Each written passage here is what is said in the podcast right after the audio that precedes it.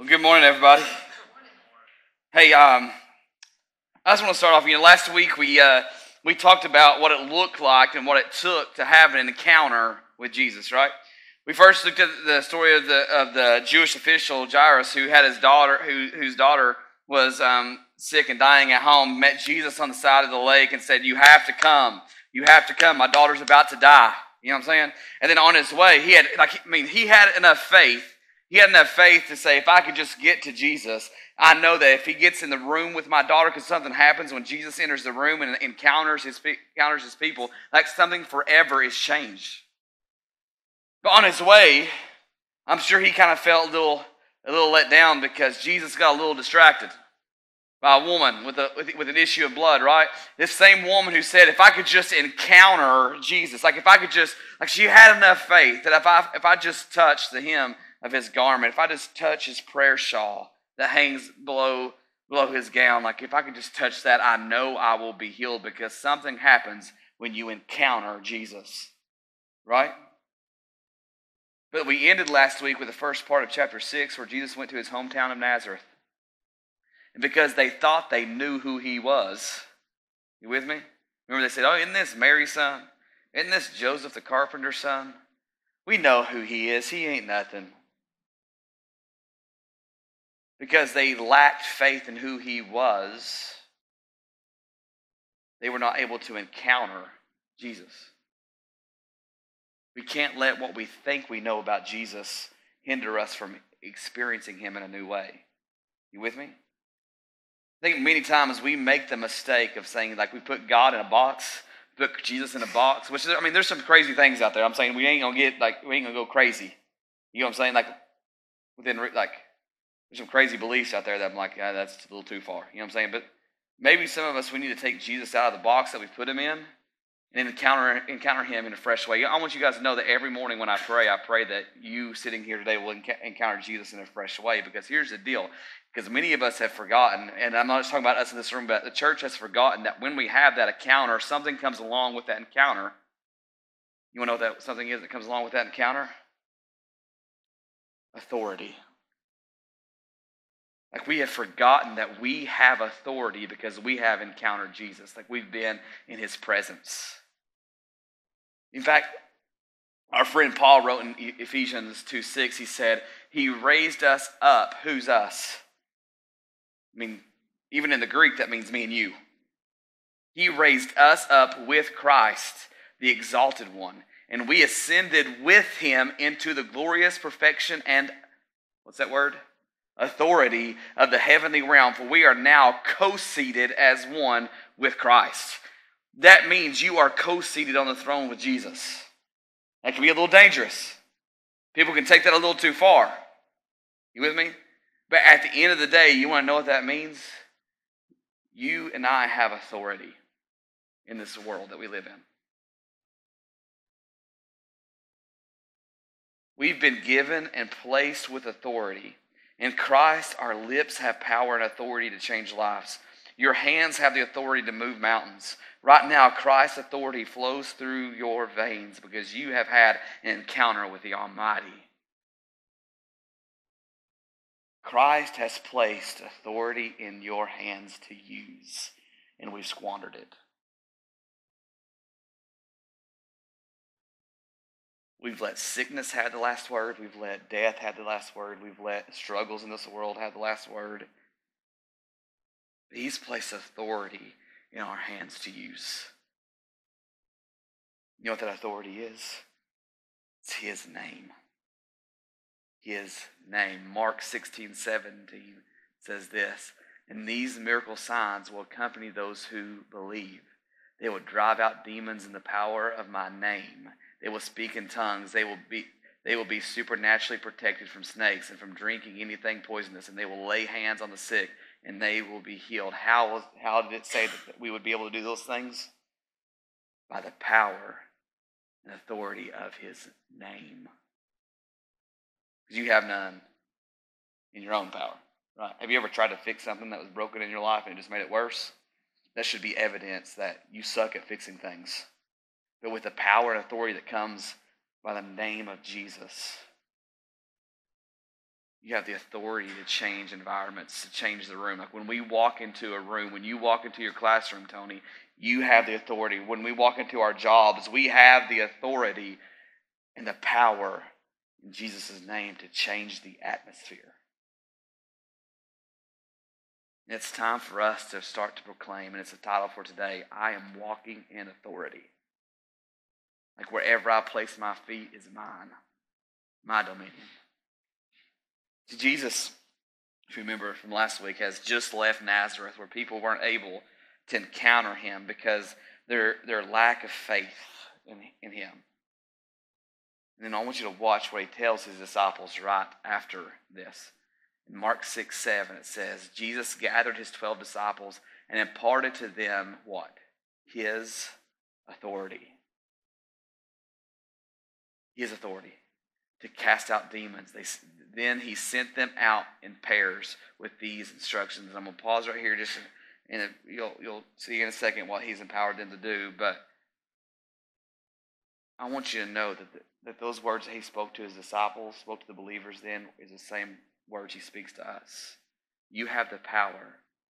I, I, I'm, I'm imparting my authority in you. You see, our authority is rooted in him and nothing else. Like if you try to do anything in your own authority, it, it's not going to work. Our authority is rooted in him. Jesus did not tell his disciples that all authority is vested in the books they would write, even though the words of God are as sharp as two-edged sword and cut, cut through bone and marrow, as powerful as the word of God is. He didn't say that is where your authority comes from. He didn't say that their authority would become from the mission trips that they would go on, or we would go on and heal the sick and cast out demons and drive out darkness. He didn't say that our authority comes from that. His, our authority is vested in a person whose name is Jesus. And it's that same authority and power that's working in us today. That's why Paul would write in Ephesians three twenty, now to him who is able to do far more abundantly than all that we ask or think, according to the power at work within us. Within us. It's at his name that every knee will bow. It's It's at his name that darkness trembles. It's at his name that salvation rings true for you today. That's why the word of God says salvation is for today. Today is the day of salvation. It's at his name that darkness trembles. It's at his name salvation rings true for you. It's his name that holds healing. And whenever we carry his name, we carry his authority. When we carry his name, we carry his authority. I think about my last name, McCarter, which means son of King Arthur, if you didn't know. So you're in the presence of royalty, I'm just saying. I tell kids at school that all the time, and they look at me like I'm dumb. Bow to your king. I think last names mean something. It's what we carry. We carry all authority that comes along with our names. Name. Like I can walk into the bank on behalf of Brittany and go, hey, I'm Darren McCarter, Brittany McCarter's husband. I have authority. I could walk in, I remember um, I remember walking into, you know, when Dad worked for Knox County Schools as a delivery person, and he would be out in the truck, he would say, hey, go tell them that your dad said for you to do this in the workroom. I'll walk in there all proud. My daddy, my Coy McCarter told me, carried his authority into the mailroom. We carry the name of our Heavenly Father and all authority that goes along with it. All authority that goes along with it. He, when we carry his name, we carry his authority, but it's authority to do what? Authority to do all. We carry the authority to drive back darkness, heal the sick, and cast out demons. Not in our own power, but in his. And I'm going to show you in a minute. But here's something freeing, some freeing truth this morning for you. This is going to set you free because you're like, Derek, I don't know if I do, can do all that. I don't even know if I believe all that, Derek. Well, that's fine. It's fine. It's fine. It's cool. You'll get there. But he will never give you a command without the power and authority to do what he's asking you to do, no matter how little or how or how big it is. He's going to give you the power and the strength to do it and the authority to get it done. But here's what goes on, okay? Mark six, verse seven says, Jesus gathered his twelve disciples and imparted to them his authority to cast out demons. Then he sent them out in pairs with these instructions. Take only your staff and the sandals on your feet. No bread, no knapsack, no extra garment, and no money. And whatever house you enter, stay there until you leave the area. And I'm going to pause here in a minute. We're going to put this to test. I've asked Greg Henry's bus lines to pull a bus out front. Greg Henry's the bus driver. You know, most of you know. You live in South Knoxville. There's a bus sitting out front. He's in the front seat. What we're going to do is we're going to leave all of our phones here. Okay, we're going to leave all of our phones here on the on the chairs. You're going to leave your wallet. You're going to leave your purse. You're going to leave your, we're all going to get on the bus, and we're going to drive down to Market Square, and we're just going to witness to people. Did your heart just sink? Do you like, what if I get hungry while I'm down there? Because that's me. But I'm starving. Now, can you imagine being the disciples? We're really not doing that, by the way. Yeah. Really not doing that. Here's the deal, like, can you imagine, would, could you imagine being the disciples in that moment? You're going, hey, you're going to leave everything here. Don't take anything extra. No, no, sorry. Mike was like, let's go! Can you imagine being the disciples who are lit? Who, who put back up the van. But imagine being the disciples for a minute. Like how, like, okay, yeah, you said, I'm giving you, you're giving us your authority, but like, you've seen the way people talk about you and what they want to do. Like, people are looking to kill you, Jesus. I don't know how much authority you're going to, but they didn't understand at the moment that his authority doesn't come from this realm, but from the heavenly supernatural realm. And I wonder if we forgot forgot that that when he like when he says that don't take anything with you, that includes the, our our thoughts. That includes the things that we may be believing wrong in. All we all we need is Jesus.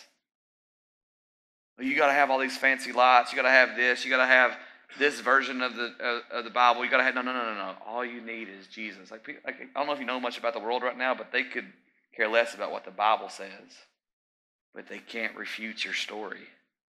Oh, I got a story. Too good to hide.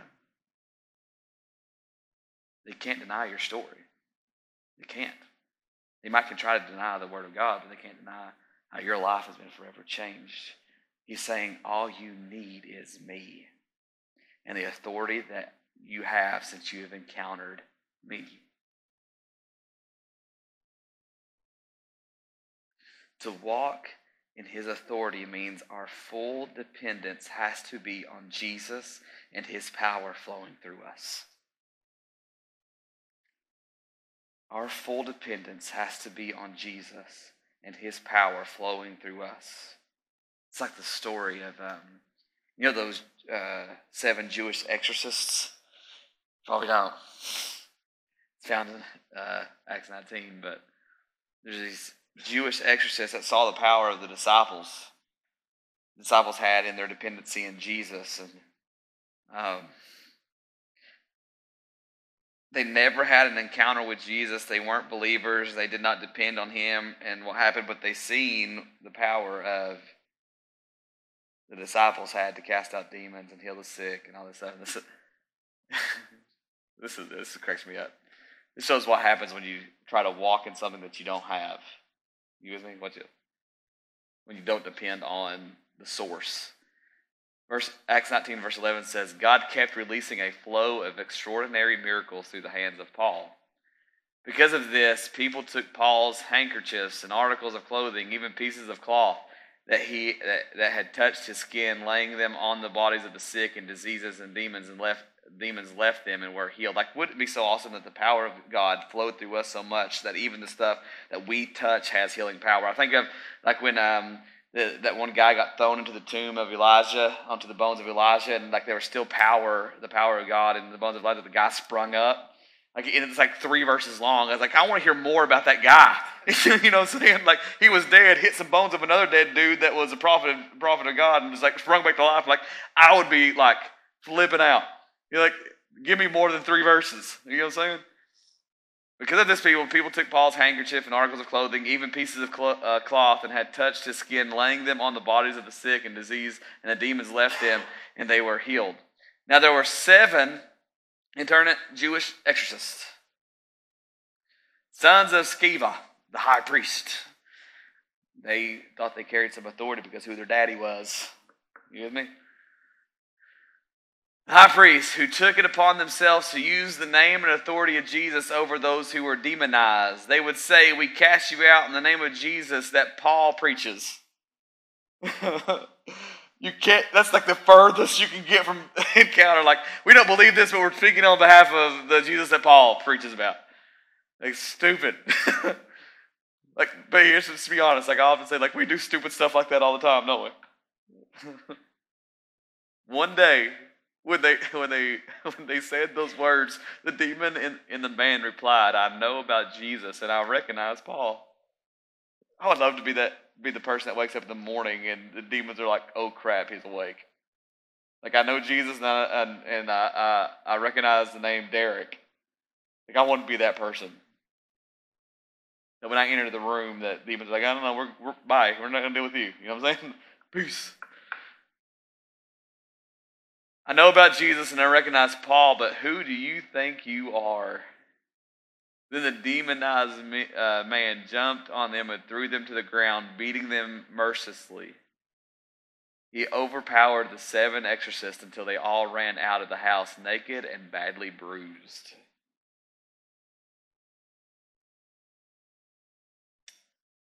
See, if you don't lean your dependence on the authority of Christ in you, you will leave life beat up in the darkness around you. You will live life beat up. But watch.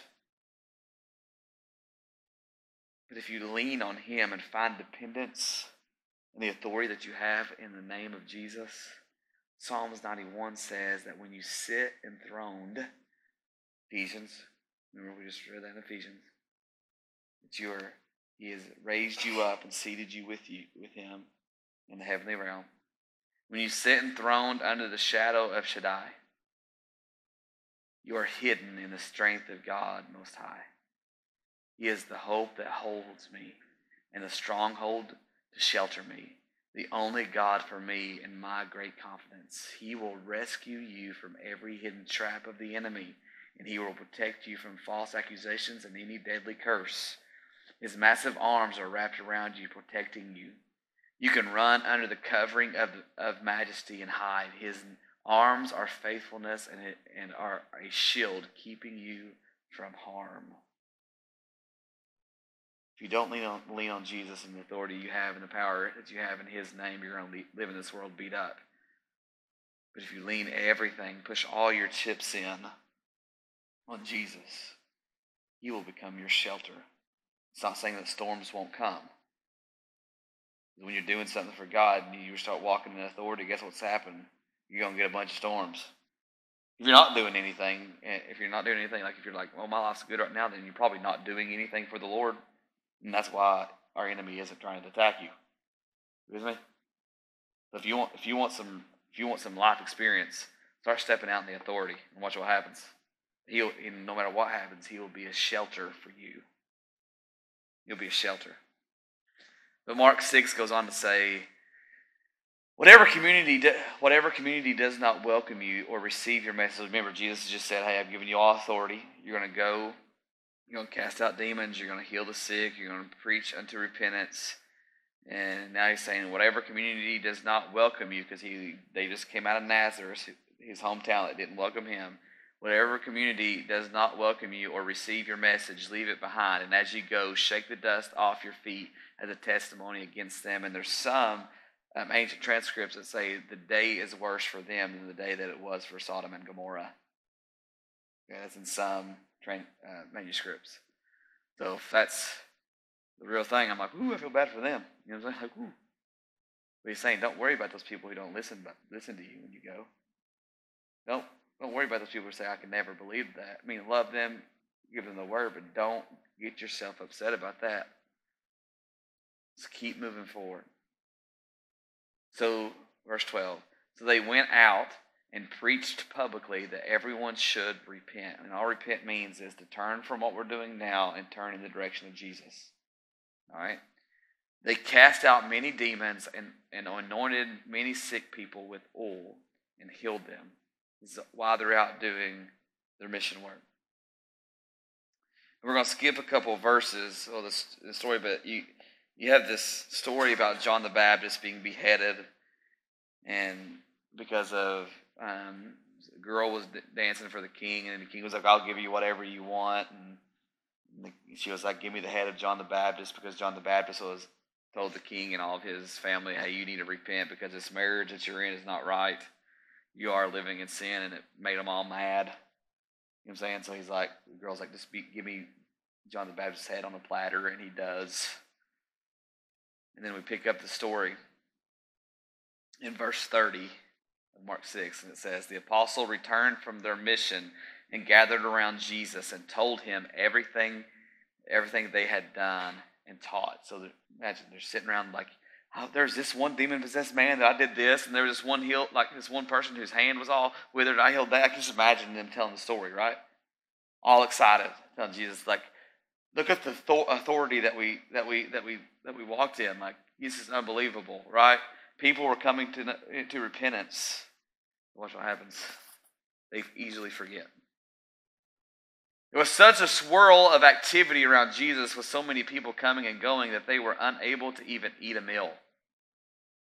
They weren't able to fully share with their experience, right? They're, all these people were coming around. So Jesus said to his disciples, come, let's take a break and find a secluded place where you can rest a while. Because doing living on mission is hard. And sometimes you need a rest. Let's take a break and find a secluded place where you can rest a while.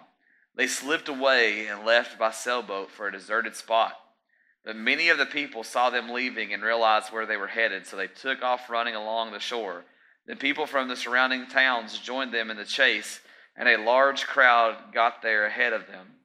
By the time uh, by the time Jesus came ashore, a massive crowd was waiting. At the sight of them, his heart was filled with compassion because they seemed like wandering sheep who had no shepherd. So he taught them many things.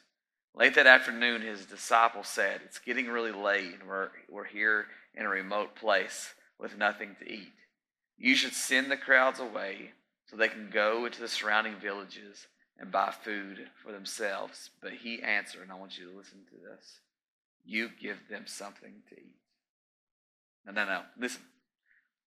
I don't know if we remember, but when he sent them away, he said, what?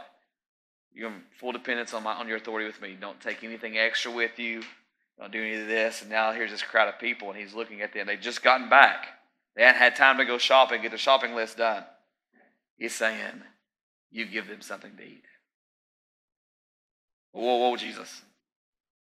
We're hungry ourselves. Like, you told us not to take anything with us. Let me paint this picture. You just come off a mission journey that Jesus sent them on. Upon their return, they told Jesus everything they accomplished as the crowd gathered around them, and they noticed it was late. And now they're just, they're, they've just been able to perform miracles and healings, and they've seen people repent. They tell, Je- they, uh, they tell Jesus to send, send these people home to eat, but he's like, take your nothing and give them something. And here's what I want to point out. This, the next two stories, okay? The next two stories, Jesus will be is proving a point to them and to us.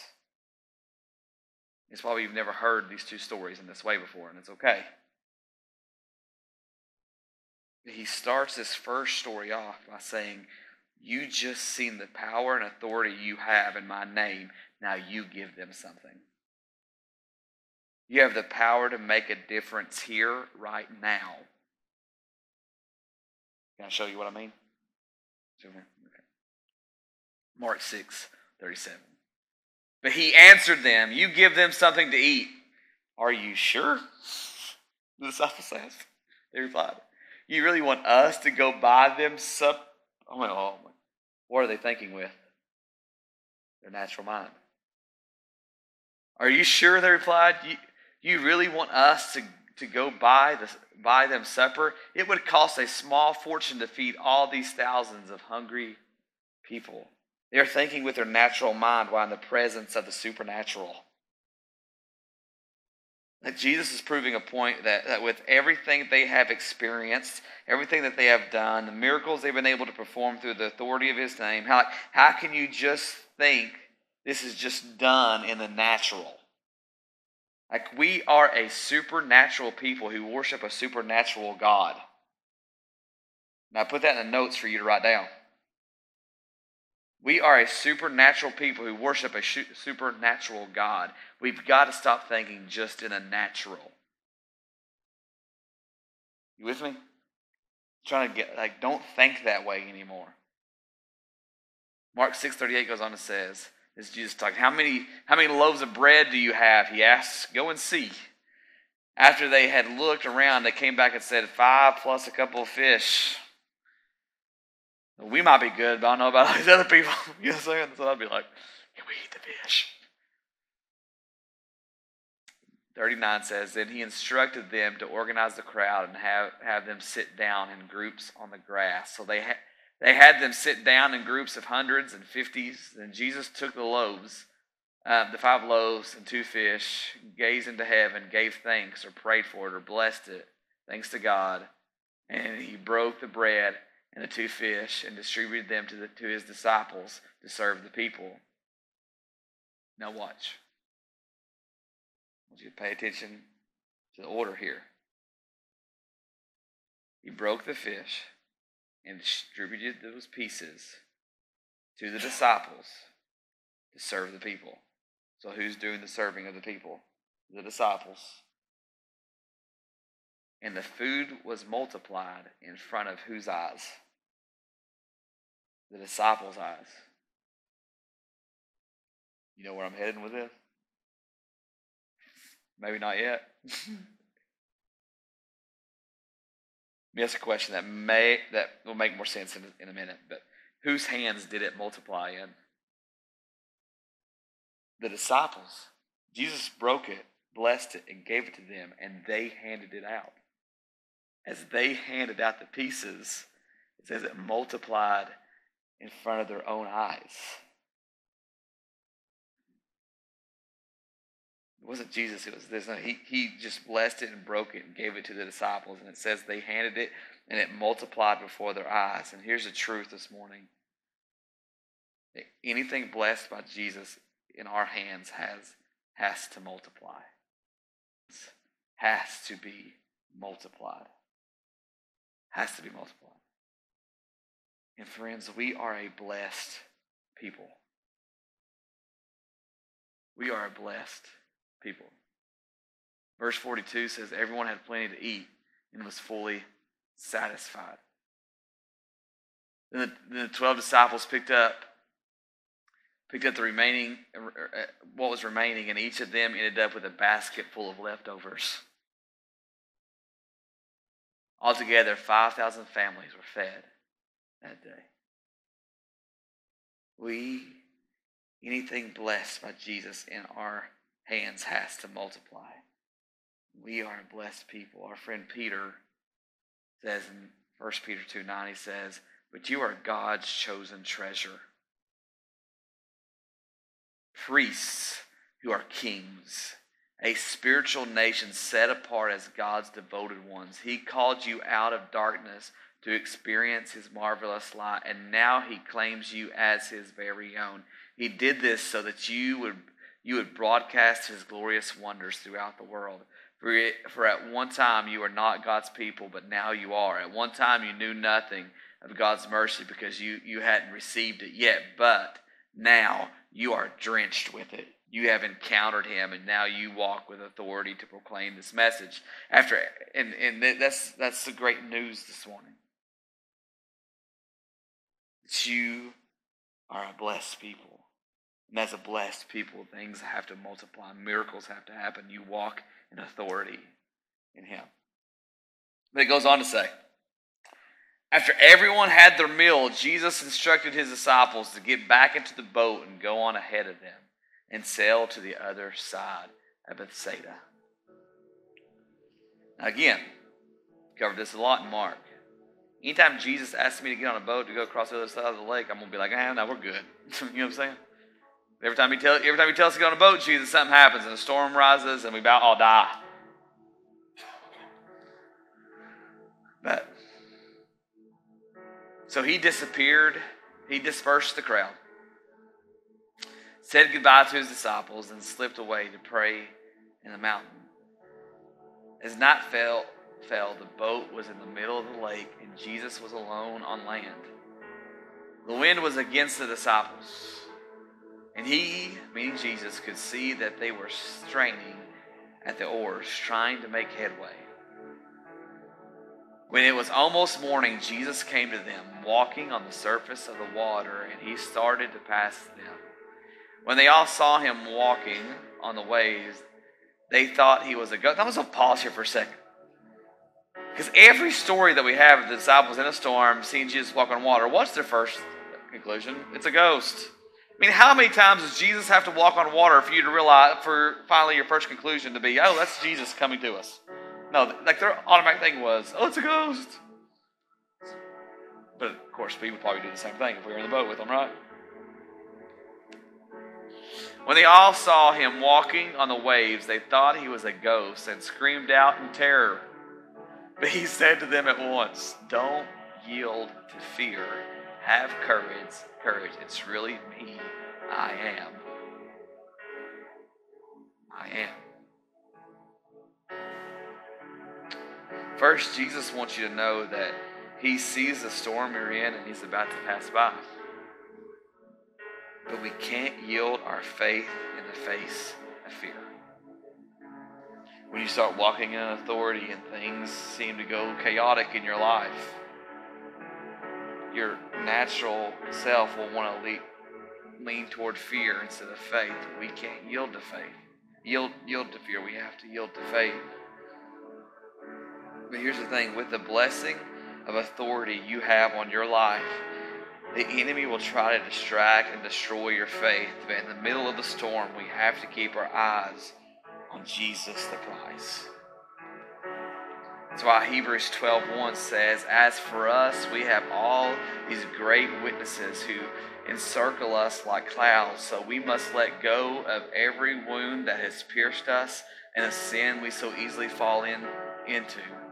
Then we will be able to run life's marathon race with passion and determination, for the path has been already marked out before us. We, we, we look away from the natural realm and we fasten our gaze onto Jesus, who birthed faith within us and who leads us forward into faith's perfection. His example is this, because His heart was focused on the joy of knowing that you would be His. He endured the agony of the cross and conquered it.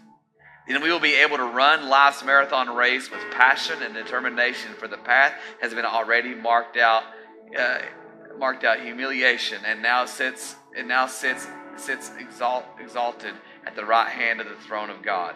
So consider carefully how Jesus faced such intense opposition from sinners who oppose their own souls, so that you won't become worn down and cave in under life's pressure.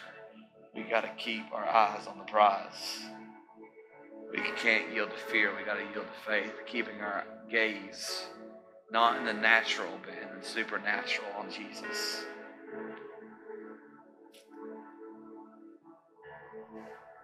The story goes on. It says, then He came closer and climbed into the boat with them, and immediately the stormy wind became still. They were completely and utterly overwhelmed with astonishment, because they failed to learn the lesson of the miracle of loaves, and their hearts were unwilling to learn learn the lesson. So the storm on the water and the loaves and the fish were to teach them a lesson And they didn't understand two truths. This is what they didn't understand. Number one, that Christ has the power to, to deliver us no matter our limitations. No matter what, what you think limits you in mission, Christ is saying, I've already got that covered. That's why we put our weakness on him, because our weakness is his strength.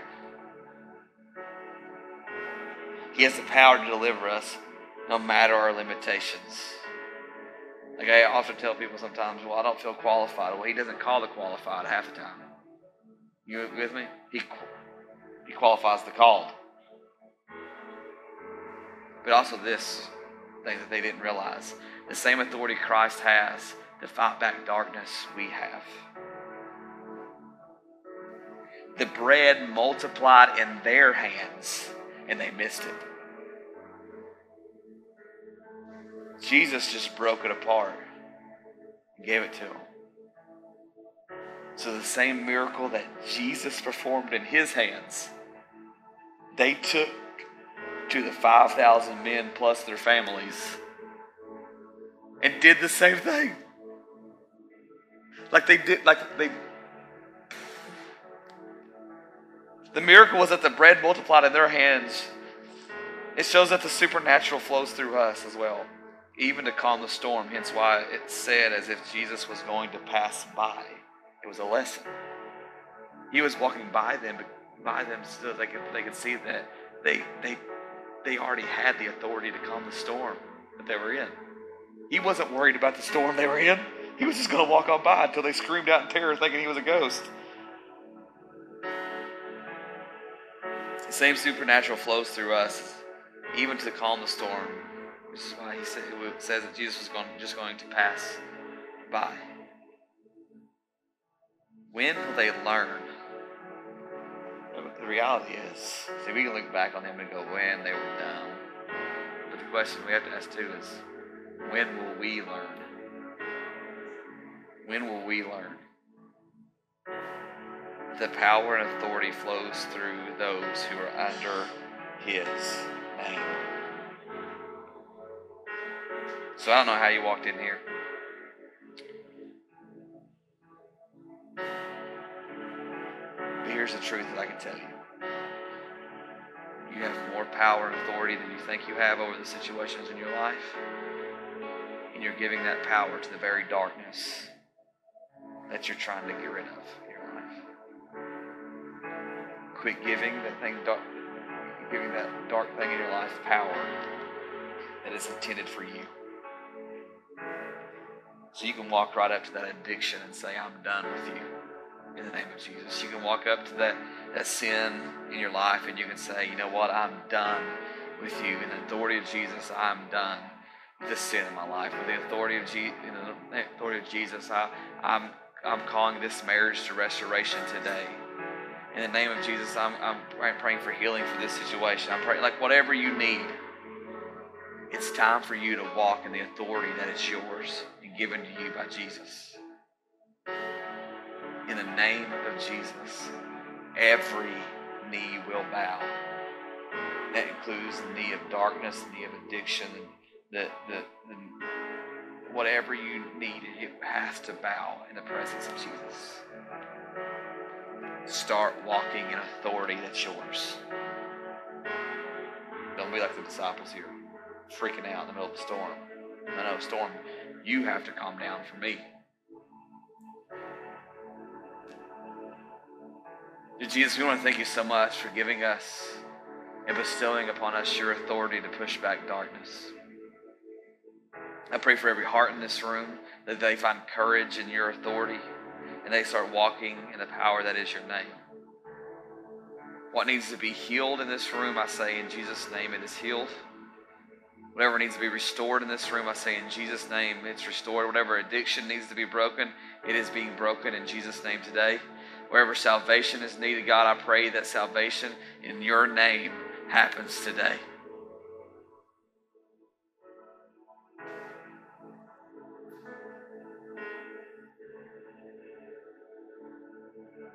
God, I know there's a family, I know of a family loosely connected here, God, that needs healing and peace in their hearts. as they will lay their son to rest this next week. So God, I pray in your name that healing and peace happens.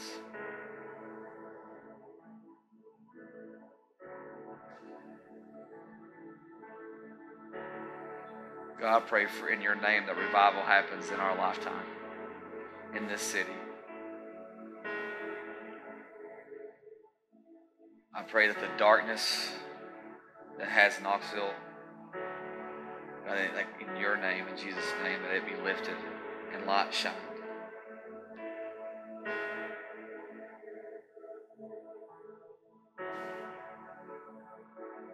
Pray for addictions in this room to be broken in your name.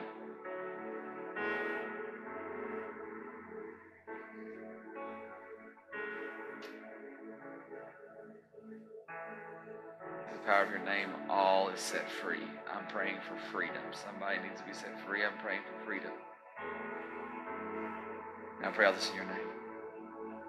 Amen. Love you all. I mean it.